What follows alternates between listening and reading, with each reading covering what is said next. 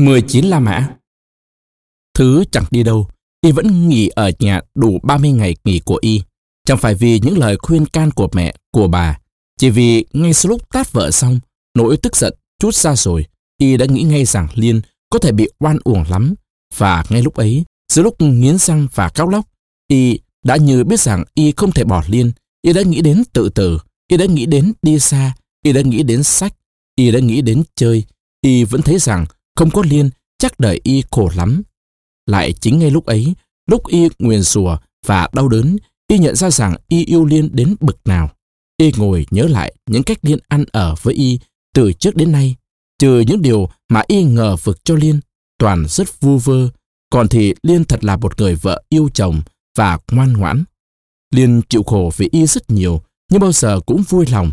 Chẳng bao giờ Liên nghĩ rằng chỉ vì đi lấy chồng mà mình đang từ cảnh ấm no bước sang cảnh đói nghèo. Chẳng bao giờ Liên so sánh mình với người nọ, người kia, lấy được chồng danh giá hơn hay có của hơn, được ăn no, mặc lành hơn hay được chiều chuộng, tự do hơn. Ngay những khi bị thứ giản vặt, say dứt vì những nỗi ghen, bóng gió, không đâu, Liên cũng chẳng giận thứ bao giờ. Liên chỉ tỏ ý thương chồng. Liên chỉ phàn nàn cho số kiếp mình, không xưng mang những cái tiếng không hay để chồng không thật tin mình, vừa ý về mình và Liên đã nín nhịn thứ, đã chiều ý thứ biết bao nhiêu mà kể. Nếu không phải vì yêu thì còn có thể vì gì? Thứ tự biết chẳng có gì để cho Liên phải chiều chuộng để mà trục lợi. Liên được như thế là tốt lắm rồi. Cho rằng y có đánh bạc một vài lần thì những đức tính của y cũng đủ chuộc lỗi cho y. Đừng nói gì Liên đánh bạc một vài lần. Nếu Liên có ngoại tình nữa, có lẽ thứ cũng không có can đảm bỏ. Một cái gì ở trong y như bảo y như vậy. Y nghĩ đến San, lúc này thì y hiểu cho San lắm. Y tự bảo mình phải làm sáu giết thế, phải tỏ hết nỗi đau đớn của mình để cho Liên phải cẩn trọng về sau. Với lại, cũng để cho bà và mẹ từ nay chừa xúi dục.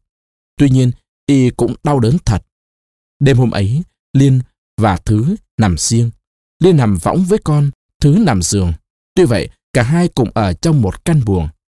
Không ai nghĩ đến chuyện đi nằm một chỗ riêng biệt hẳn. Cả hai cùng buồn bực và cố tỏ nỗi buồn bực ra ngoài. Liên không chịu du con, Thứ nằm sóng sượt, không dãy dọn, như người đã chết. Không ai ngủ, tuy cả hai cùng lặng tiếng. Vào khoảng quá nửa đêm, vì nhiều mũi quá, con bé bị thức sức luôn luôn.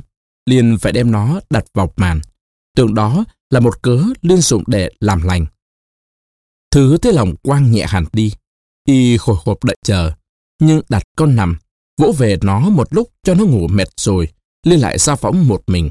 Lòng thứ lại sầm tối lại. Y nghiến răng, dọa thầm Liên trong trí. Đã vậy thì được lắm, chẳng bao giờ nữa ta tha thứ. Y nghĩ đến một cách sống mà Y vẫn ao ước xưa nay.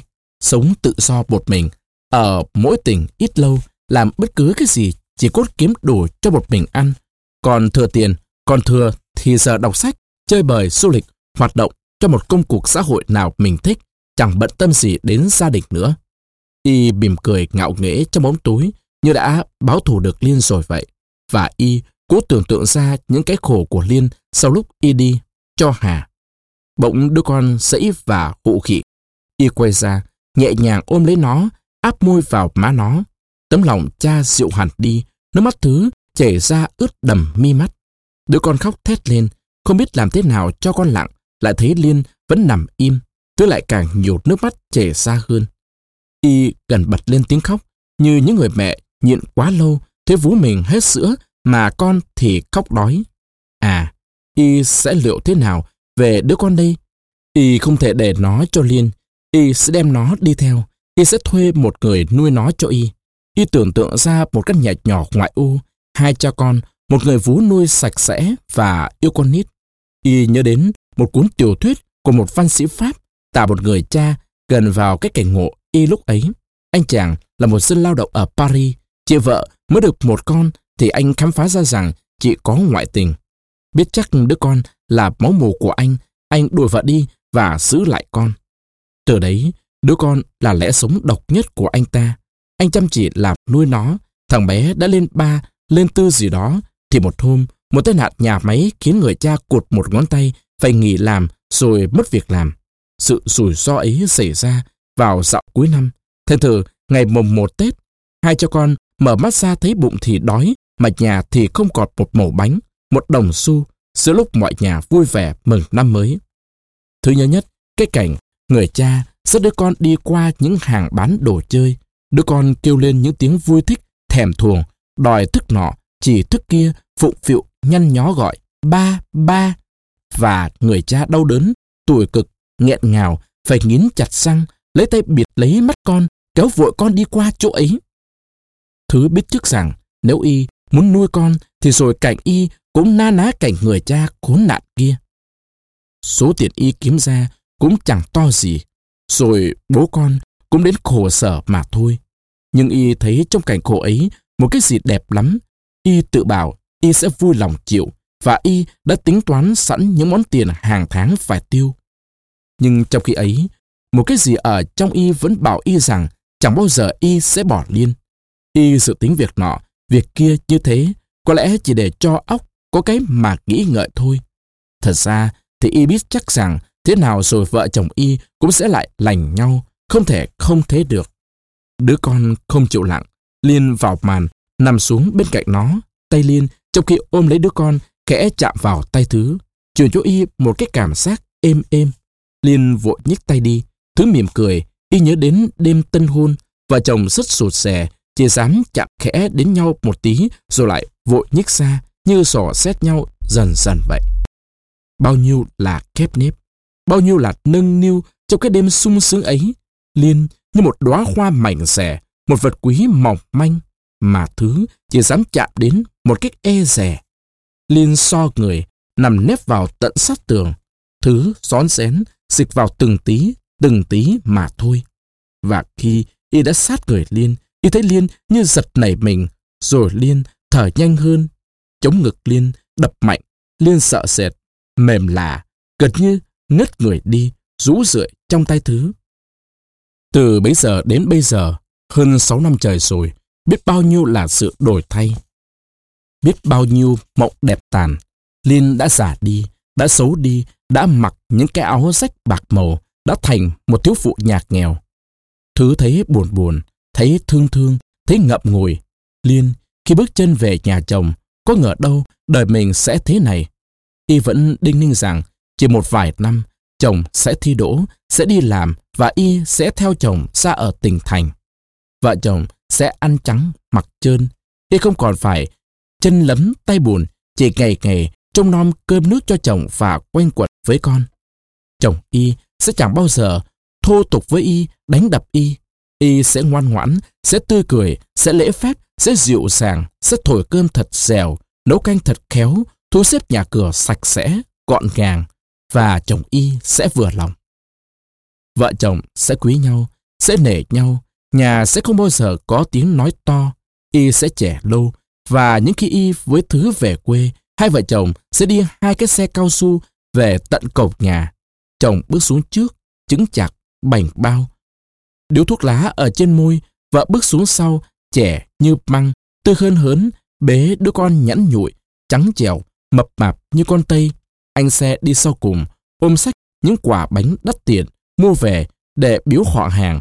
Họ bước vào sân và những đứa em đã chạy ra, reo. a anh Phán, chị Phán đã về. Và hàng xóm sẽ bảo nhau, sung sướng thật, vợ chồng người ta trông như tiên, như rồng ấy. Cô gái quê, 17 tuổi, là Liên. Những buổi tối mùa thu cả nhà ngủ cả rồi, đóng chặt cửa buồng, ngồi sợ những cái quần lĩnh áo the, thắt lưng nhiễu, khăn nhung, khuyên vàng, sắm xanh để về nhà chồng, xa ngắm nghía, vuốt ve, mắt sáng ngời và đôi má ửng hồng, chắc đã sung sướng mỉm cười, nghĩ đến tương lai của mình đẹp như hoa. Còn lại được những gì trong lòng người, thiếu phụ, 24 tuổi, đang ôm con, nằm cùng một giường với thứ kia. Hỡi ôi, khi người ta 17 tuổi ai cũng mộng, nhưng lại chẳng mộng một giấc mộng nào thành sự thực bao giờ.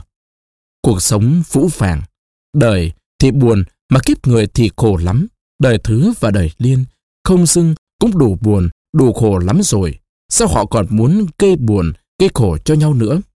Nghĩ thế, thứ thấy mọi cái đều nhỏ cả, đều không đáng kể. Không một cái tội nào to tát đến nỗi không thể tha thứ. Không một người nào không đáng cho ta thương xót và an ủi. Không một chút ngần ngừ, tay thứ tìm và nắm lấy tay Liên. Y hơi ngạc nhiên khi thấy Liên chẳng làm gì để chống cự lại Y. Bạo dạn hơn, Y nằm xích lại và quàng tay ôm lấy vợ. Đứa con nằm lọt giữa hai người, sẫy dọn. Thứ vội lùi ra, Liên chợp mình cho nó, đặt nó ra ngoài. Liên cũng muốn làm lành. Thứ ôm lấy Liên, cục mặt vào gáy Liên mà khóc. Liên lại quay lại, đôi mặt sát nhau. Thứ thấy mặt Liên áp vào má y, cũng đầm đìa nước mắt. Y kéo mạnh Liên vào ngực và vỗ nhẹ nhẹ vào lưng Liên. Họ không nói với nhau một lời nào. Cuộc làm lành đã xong. Sáng hôm sau, họ đã lại ngồi cùng một mâm, ăn cơm sáng với nhau và đêm ấy Liên đã hỏi chồng.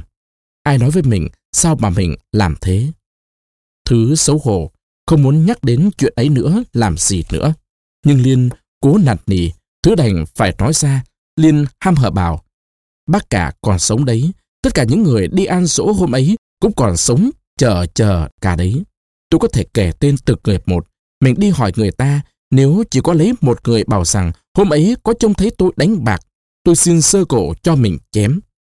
Nhưng còn ở một là nó nói vu, hai là nó không nói thế, nhưng bà nghe nhầm ra thế. Hôm ấy tôi giữ em ngồi chơi, nói chuyện với bà Hương mãi.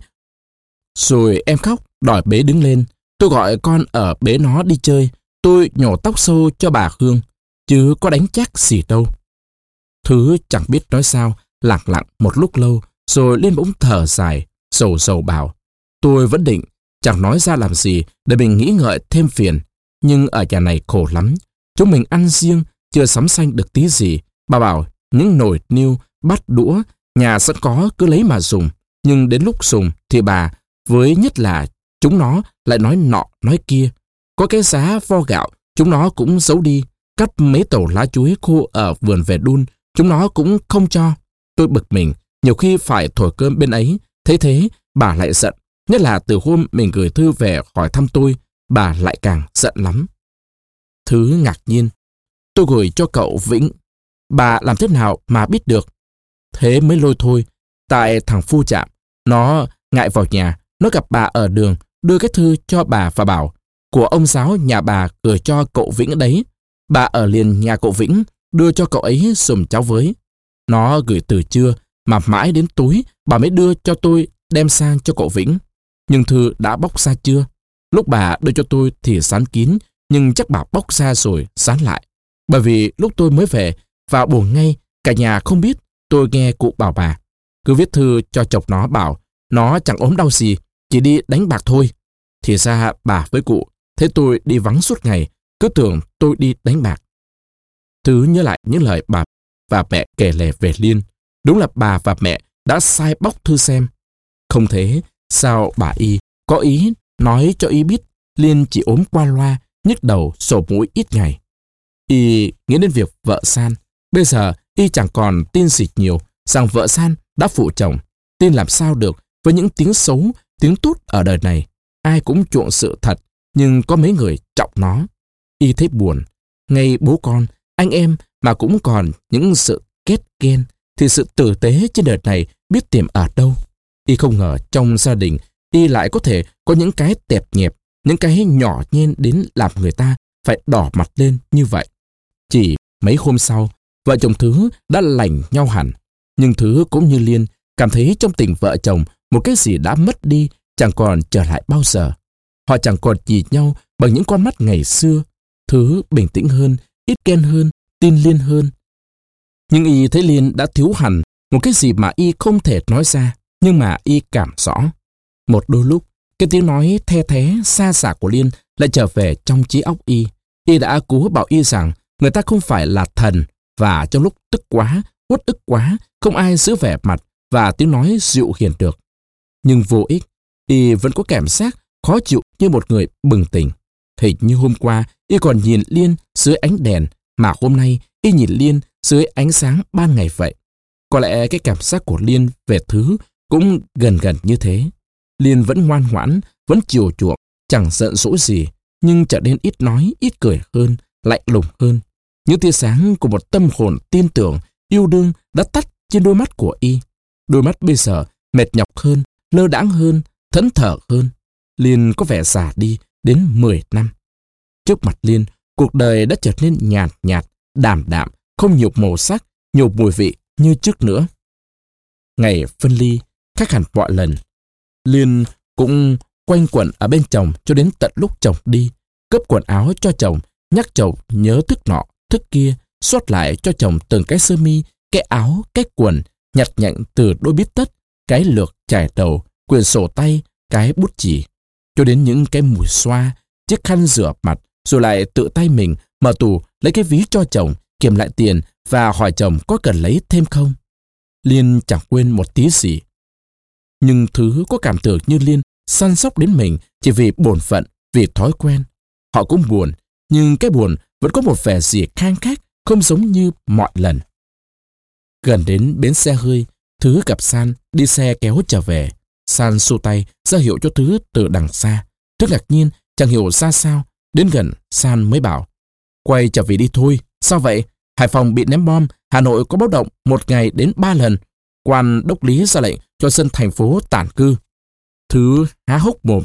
Một tháng nay, y không xem báo nên chẳng biết một tin gì. Cái tin bom rơi đến tận đất nước mình khiến y hồi hộp lạ lùng. Chỉ một phút sau, y mới thấy lo Y ngật mặt hỏi San. Chúng mình không đi nữa thật à? Anh bảo còn đi làm gì? Lấy đâu ra học trò?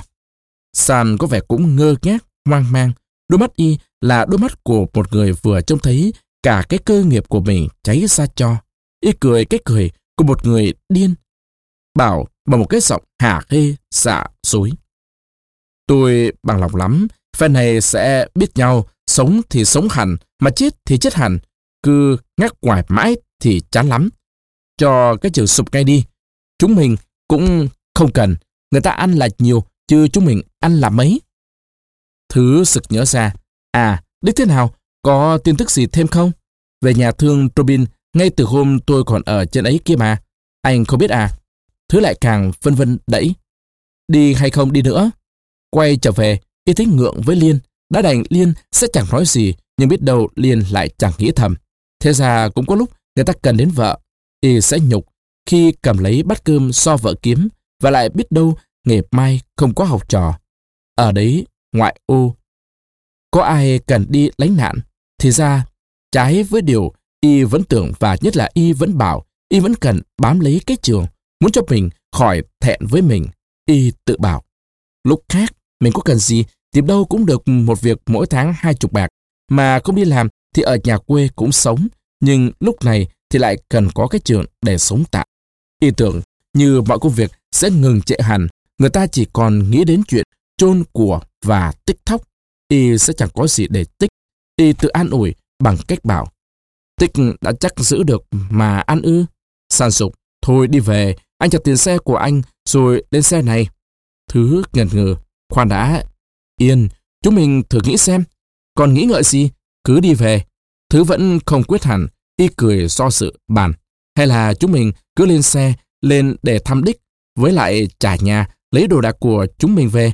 Đằng nào chúng mình chẳng phải lấy đồ đạc của mình về. Đồ đạc thì có cóc gì? Này mai, xem tình hình thay đổi thế nào. Nếu yên yên thì chúng mình sẽ lên, nếu quá thì mặc kệ. Nếu oanh chạy thế nào, en chẳng phải chạy cả đồ đạc cho chúng mình. Còn nhà thì tôi đã hẹn rồi, nếu cuối tháng chúng mình không lên, ông học cứ việc cho người khác thuê. Thứ vẫn dùng rằng, san sốt ruột. Ben đổi ý, y tặc lưỡi. Ờ, mà cũng phải, anh lên đi cũng được. Từ hôm đích về, anh vẫn chưa gặp đích. Với lại cũng nên đem đồ đạc về. Anh đem cả dùm tôi. Tôi thì thế nào cũng phải về. Nhà đang thiếu người làm, đi mà không được việc gì, thà ở nhà làm đỡ đi. Thứ lưỡng lự thêm một lúc nữa, rồi y đành đi một mình. Đến Hà Nội, mới 6 giờ, thành phố vẫn tấp nập như thường. Thứ yên lòng, y đi la cà một lúc lâu, ngừng lại trước tủ kính các hiệu thợ may, nhìn giá những sơ mi, rồi y vào một hiệu phở, gọi một bát phở tái, ăn. Nước dục ngon, y gọi luôn một bát thứ hai, y còn có thể ăn được bát nữa và đã toan gọi thêm, nhưng nghĩ ngợi một chút lại thôi. Xa trả tiền, người ta tính y những hai hào. Trước kia mỗi bát có 5 xu, Cách đây hơn một tháng, đi ăn với San một lần, y phải trả 7 xu. Bây giờ lại tăng lên một hào. Y chỉ còn vừa đúng hai hào lẻ. Vẫn thường còn lại 6 xu để đi xe điện về trường. Không muốn đổi bạc, y đành đi bộ vậy. Càng khuya càng tốt. Thứ nghĩ thế, thật ra thì y cũng không muốn đến trường vào lúc chưa tối hẳn.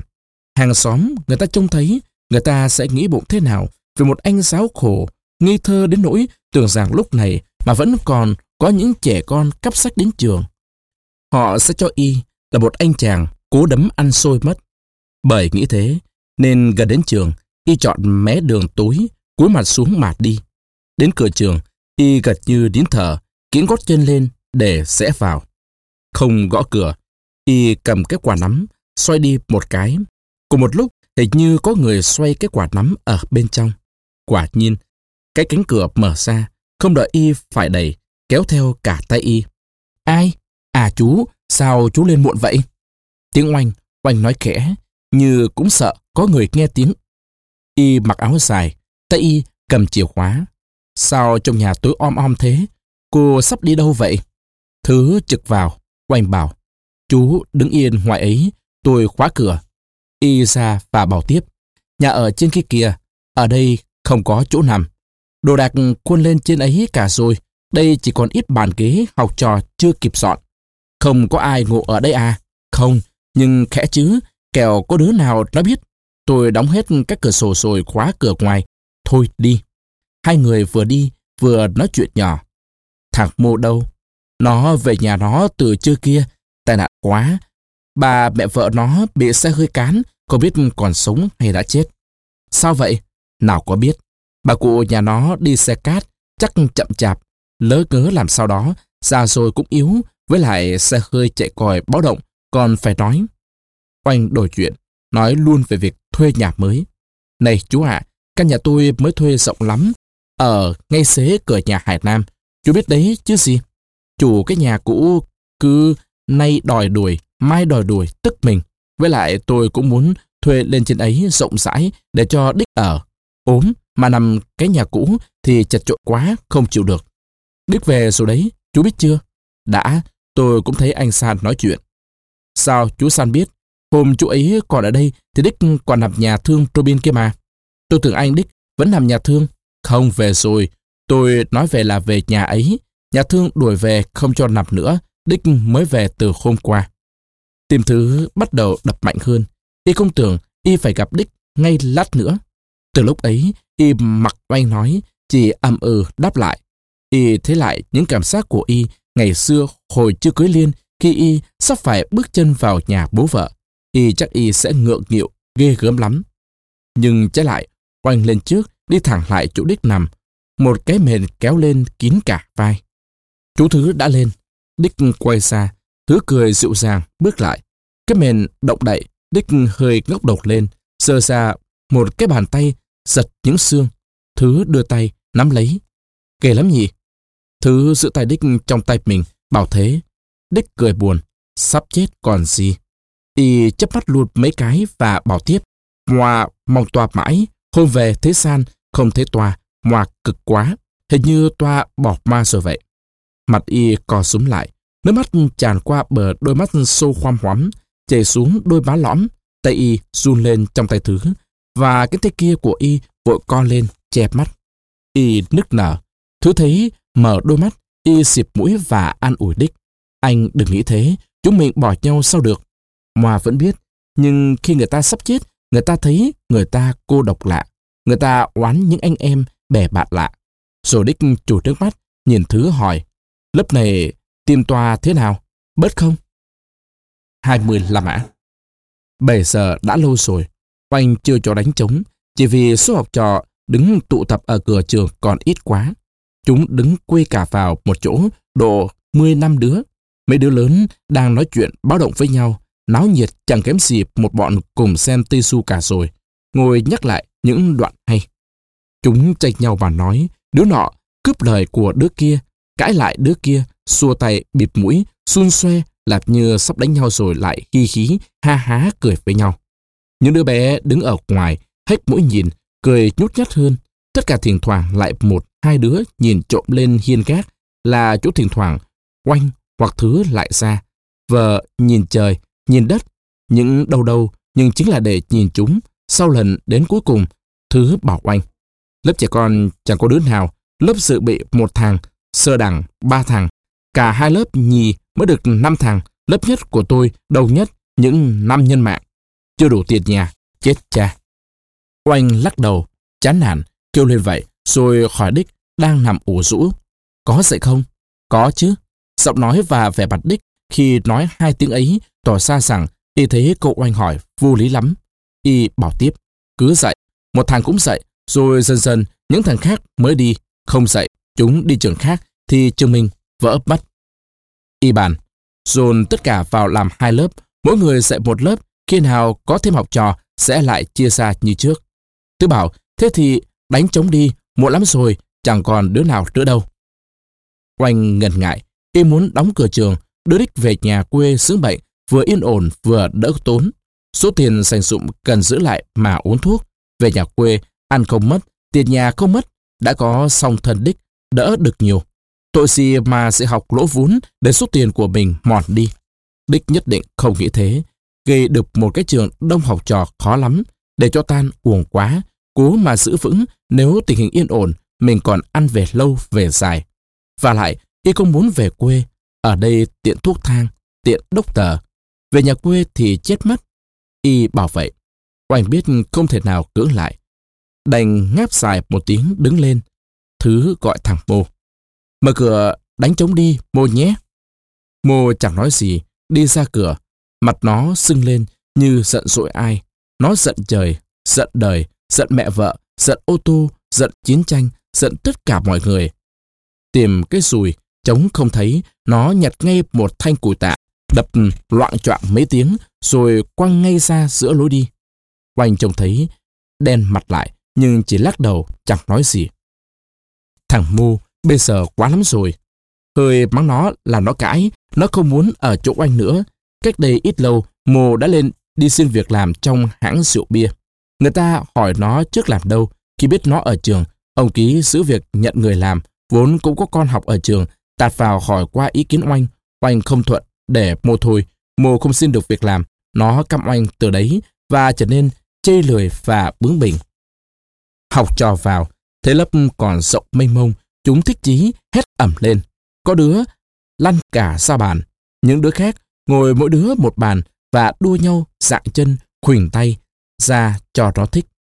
Một thằng vốn hay làm trò khỉ thì lại so người lại, khép chặt hai tay vào cạnh sườn, nhăn mặt kêu, úi trời ơi, chặt quá, không còn dãy được.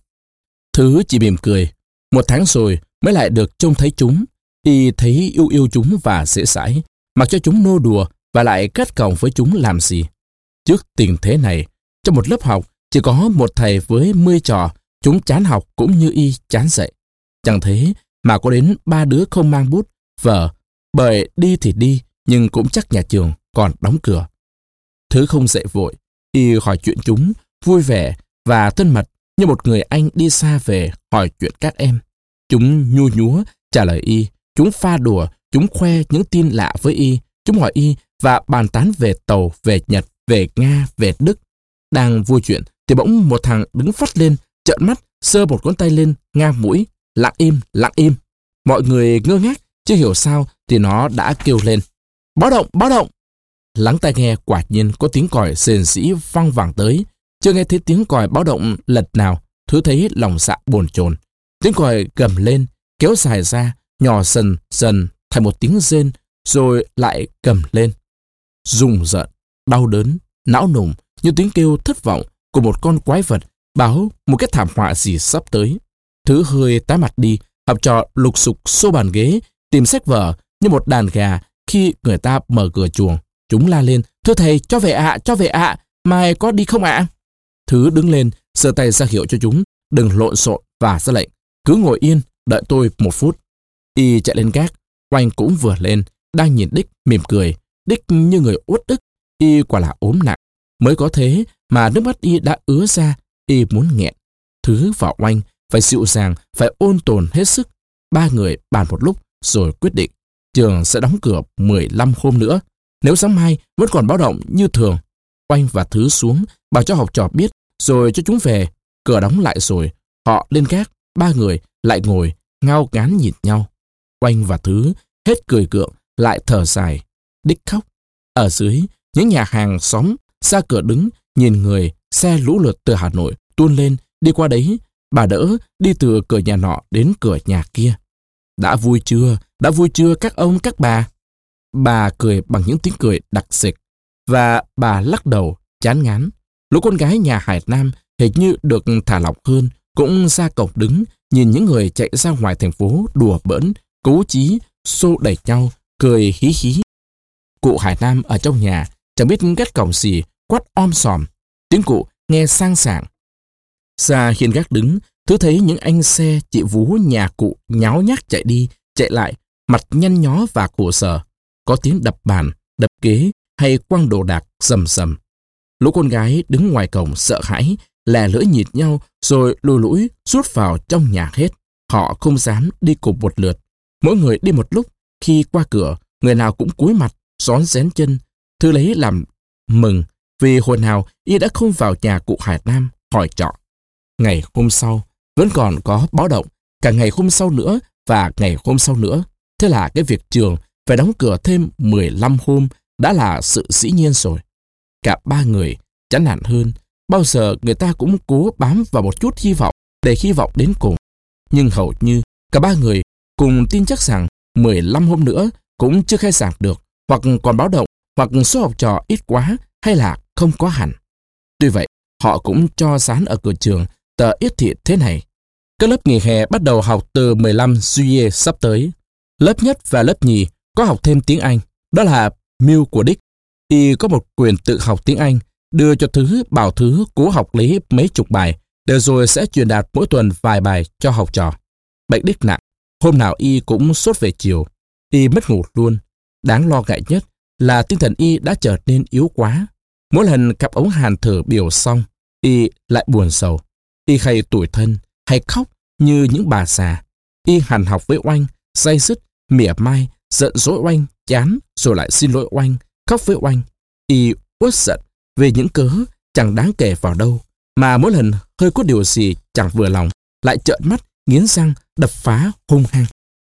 Nhiều khi lại còn rít lên, chửi sủa oanh, túm lấy oanh, toan đánh, đạp, bóp cổ, đâm chém nữa. Mỗi lần thứ lại xông vào, ôm chặt lấy y, cố dịu y nằm xuống. Như vậy chẳng khó gì, bởi vì sức y chỉ còn bằng sức một con gà. Ôm lấy y, thứ chỉ dám dùng một nửa sức mình, sợ làm y bẹp ngực.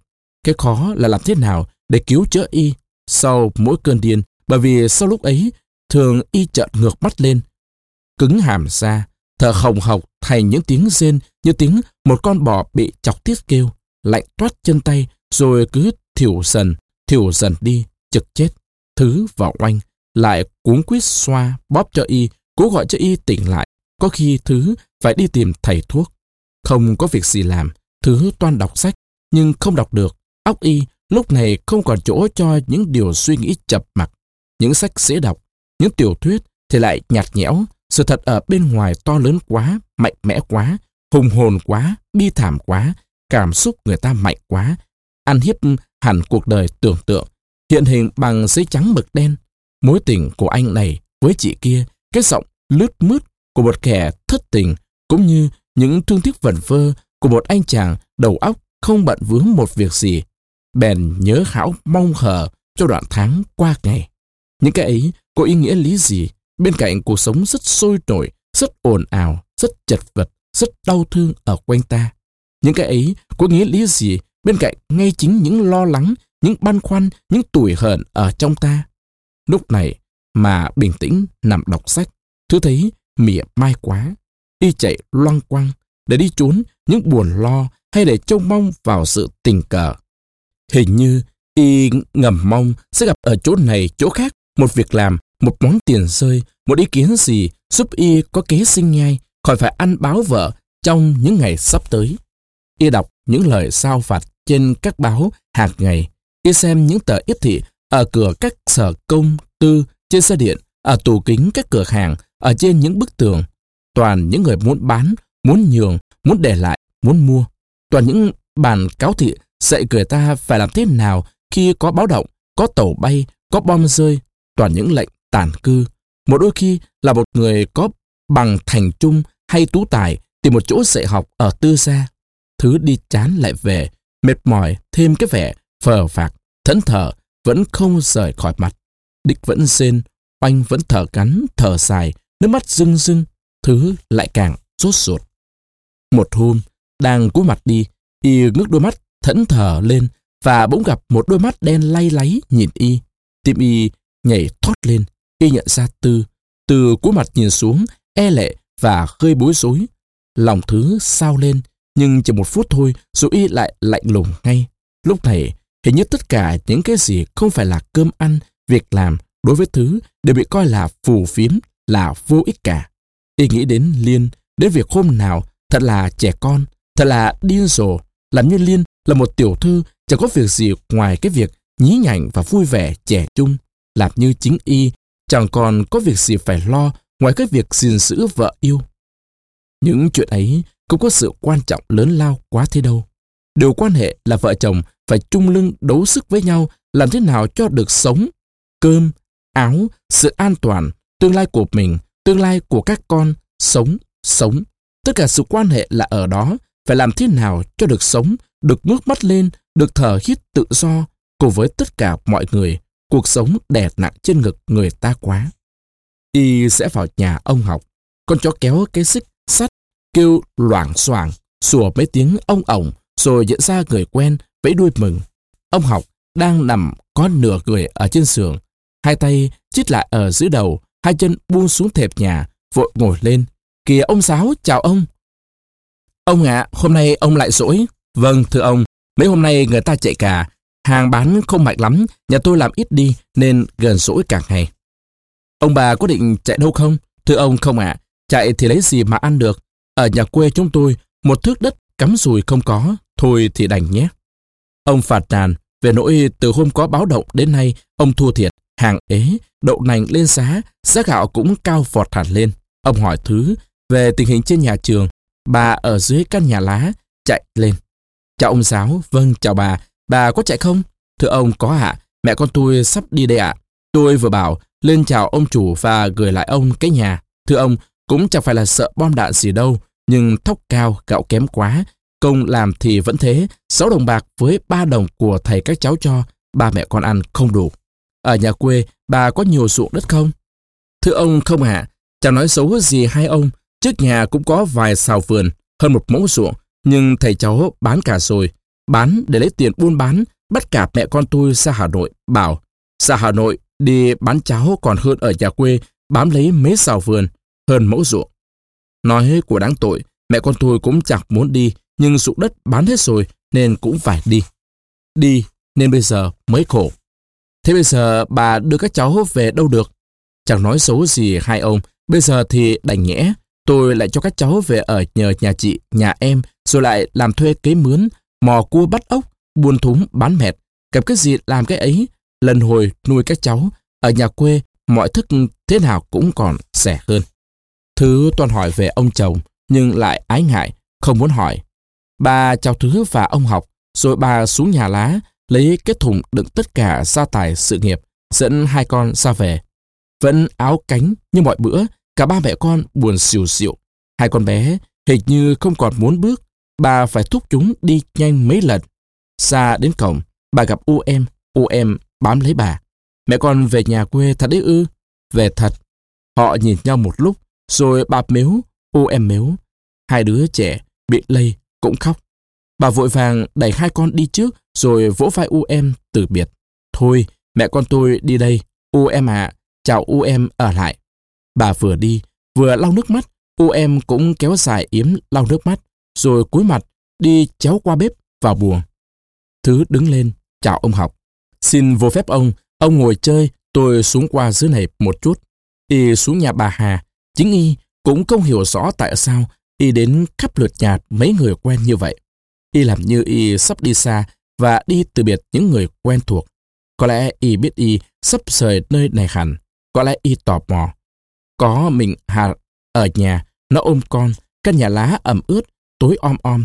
Hà sử sốt nhìn y một lúc mới nhận ra y, vội đứng lên chào, nghe tiếng chào, y biết rằng nó khóc. Thì ra, nó đang ngồi khóc một mình, nước mắt làm mờ mắt nên không trông rõ y ngay được. Y hỏi thăm về bà cụ, nó lại hu hu khóc. Thưa cậu, bà con thì chết mất, người ta xe vào nhà thương. Thưa cậu, thấy nhà con bảo, bà con mê man, không biết gì. Thưa cậu, không biết hôm nay còn sống hay chết rồi, chúng con cũng chẳng đứa nào đến được. Con thì ôm cháu ngồi đây, với lại con sản hậu ốm mãi, ra sự cũng chưa chịu khỏi, nhà con thì bận. Thấy nói cậu đích cũng ốm nặng lắm, nhà con cũng sát, không dám xin phép cô giáo cho nghỉ để đi xuống nhà thương thăm bà con. Thăm năm gì, chết lúc này là phúc. Tiếng mô, thứ và vợ mô cùng quay ra cửa, mô bước vào. Thưa cậu, cậu đi đâu mãi thế à? Cậu đích hôm nay mệt lắm. Mô bảo y như vậy. Y bảo nó, lúc nào mày chịu khó xuống nhà thương xem bà cụ đã khỏi chưa? Bỏ liệu bà cụ thế, phải tội. Nó cười buồn. Thưa cậu, con thì con nhất định chẳng thăm nom gì nữa. Bà con sống nhờ trời, chết nhờ nhà thương. Đem về nhà, biết lấy gì mà chôn Với lại, nói cậu bỏ lỗi. Lúc này bà con chết là bà con may đấy. Như chúng con mới khổ. Vợ ôm con, ngồi đấy. Chồng làm chỉ đủ chồng ăn. Xa còn bà con, thì khi nào nhà con khỏe, bà con bế con cho, để nó đi làm. Bây giờ như thế. Thứ móc ví, lấy năm hào, cho con nó y ra về. Một cái xe hơi đã đậu trước cửa nhà Hải Nam. Để tớ chạy đi chạy lại, quân đồ đạc. Thỉnh thoảng, một cô áo dài tha thướt ra khỏi một cái cửa, thấp thoáng, ở ngoài khiên một tí, rồi lại vào một cái cửa khác. Họ tấp nập, sửa soạn, đi về ấp. Quanh mở cửa. À chú, chú đi đâu mãi thế? Tôi mong chú mãi. Mắt y còn ngấn nước mắt. Thứ hỏi ngay. Thế nào? Chú đóng cửa lại dùm tôi đã. Và khi Thứ khóa cửa xong, chú vào trong này, tôi nói chuyện. Y nói khẽ. Chú về nhà quê dùm tôi nhé. Làm chi? Tìm người nhà Đích. Đích mệt lắm rồi, chú ạ. Thế nào cũng chết. Mà chết mau chứ không lâu. Có khi chỉ kẹp mai, ngày kia. Vài ba hôm nữa. Tôi biết lắm. Đêm qua, tôi trên bao thấy. Y nức nở, đưa mùi xoa lên bịt chặt lấy hai con mắt. Đôi vai gầy và cái ngực y nhấp nhô theo tiếng khóc, cố nén đi. Thứ bảo, biết đâu mà tin vào mộng mỹ. Không, tôi biết lắm, Đích không sống được. Tôi biết đã lâu, tôi đã bảo Đích nên về quê đã mấy lần, nhưng Đích không nghe. Đích cố bám lấy tôi. Nhỡ Đích chết ở đây thì đôi thôi cho tôi lắm. Tôi đứng địa vị gì mà làm ma cho Đích. Cũng tại ông bà tránh xui gắng mãi, không chịu cưới tôi cho Đích. Bây giờ thành ra sang sở. Tôi đã vậy, tôi không tiếc gì với Đích. Nhưng còn bà tôi, ba tôi, các em tôi, với người ngoài, tôi đã bảo mãi Đích về đi, rồi tôi sẽ nói số nhà tôi, tôi sẽ về với Đích sau.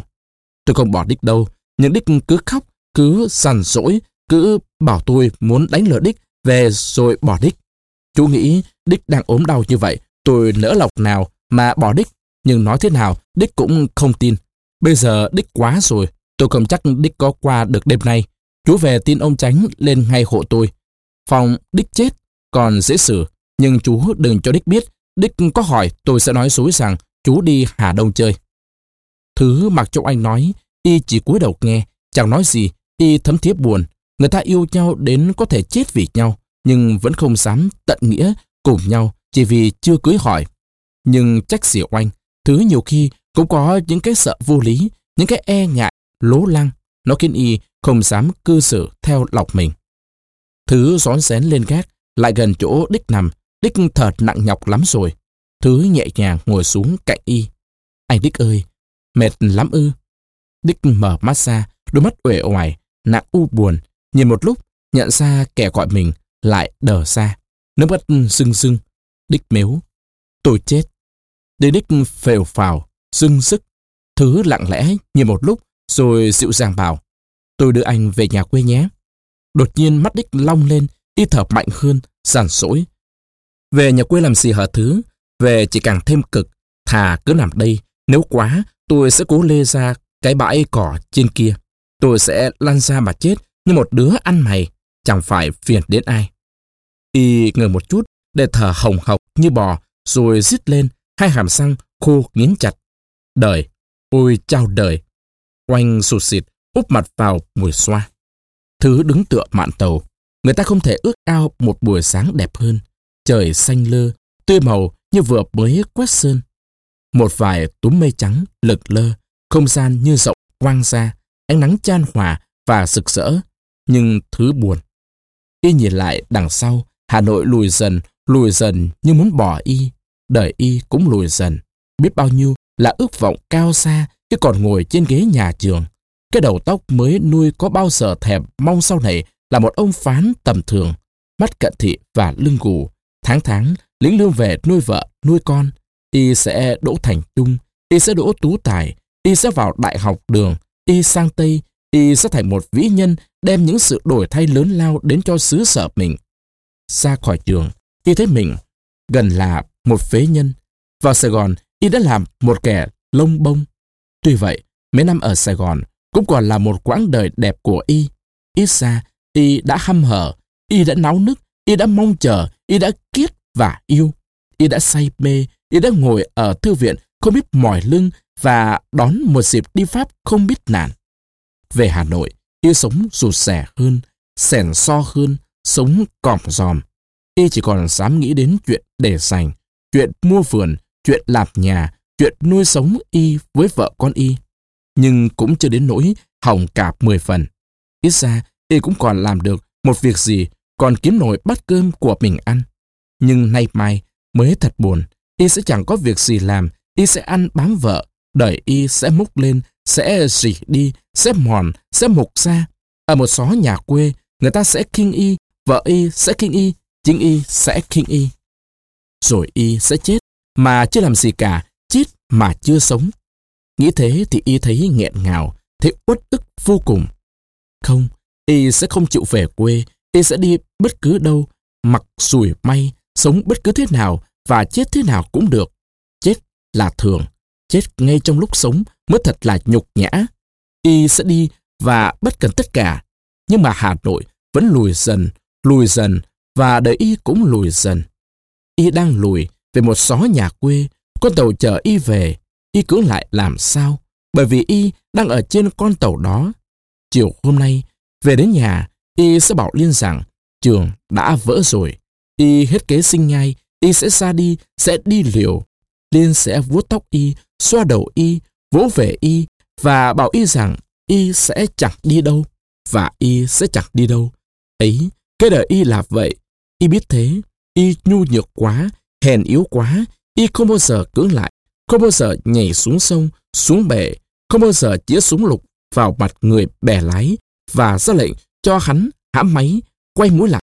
Y chỉ đẹp mặc con tàu mang đi. Hà Nội vẫn lùi dần, lùi dần và bây giờ thì xa rồi, quất hẳn rồi. Hai bên bờ sông, lần lượt diễu qua những đồng ruộng và những khóm tre, những làng mạc so so, những người nhà quê bao nhiêu đời nay đương đánh vật nhau với đất. Trên những bãi sông kia, trong những làng mạc, những khóm xanh xanh kia có biết bao nhiêu người sống như y, nhưng không bao giờ dám cưỡng lại đời mình. Đời họ là một đời tù đầy, nhưng cũng như một con trâu, họ vẫn cắm cúi kéo cày, ăn cỏ, chịu soi. Ở bên kia, những cái đồng buồn lầy là rừng xanh, cuộc sống tự do, cỏ ngập rừng. Con trâu có lẽ cũng biết vậy, nhưng chẳng bao giờ nó dám đi, chẳng bao giờ nó dám dứt đứt sợi dây thừng. Cái gì giữ con trâu lại đồng bằng và ngăn người ta đến một cuộc đời rộng rãi hơn, đẹp đẽ hơn. Ấy là thói quen. Lòng sợ hãi sự đổi thay, sợ hãi những cái gì chưa tới. Ấy thế mà trên đợt này lại chẳng có cái gì tới hai lần, sống tức là thay đổi. Bên cạnh thứ, một anh chàng nhà quê trẻ tuổi mượn được tờ báo của một kẻ đồng hành mở ra, ê à, đọc cho mấy người nhà quê khác nghe chung. Thứ nhớ đến cuộc chiến tranh ghê gớm hiện thời, bao nhiêu người chết, bao nhiêu thành phố nát tan. Cái thảm sông máu, núi thây thật là sùng sợ. Nhân loại lên cơn sốt rét, đang quằn quại, nhăn nhó, rên la, tự mình lại cắn mình, tự mình lại xé mình để đổi thay, cái gì sẽ trồi ra. Lòng thứ đột nhiên lại khé ra một tia ánh sáng mong manh. Thứ là thấy hy vọng một cách vu vơ. Sau cuộc chiến tranh này, có lẽ cuộc sống sẽ dễ dàng hơn, công bằng hơn, đẹp đẽ hơn. Nhưng y lại đỏ mặt ngay. Người ta chỉ hưởng được cái gì mình đáng hưởng thôi. Y đã làm gì chưa? Viết xong tại Đại Hoàng, ngày 1 tháng 10 năm 1944.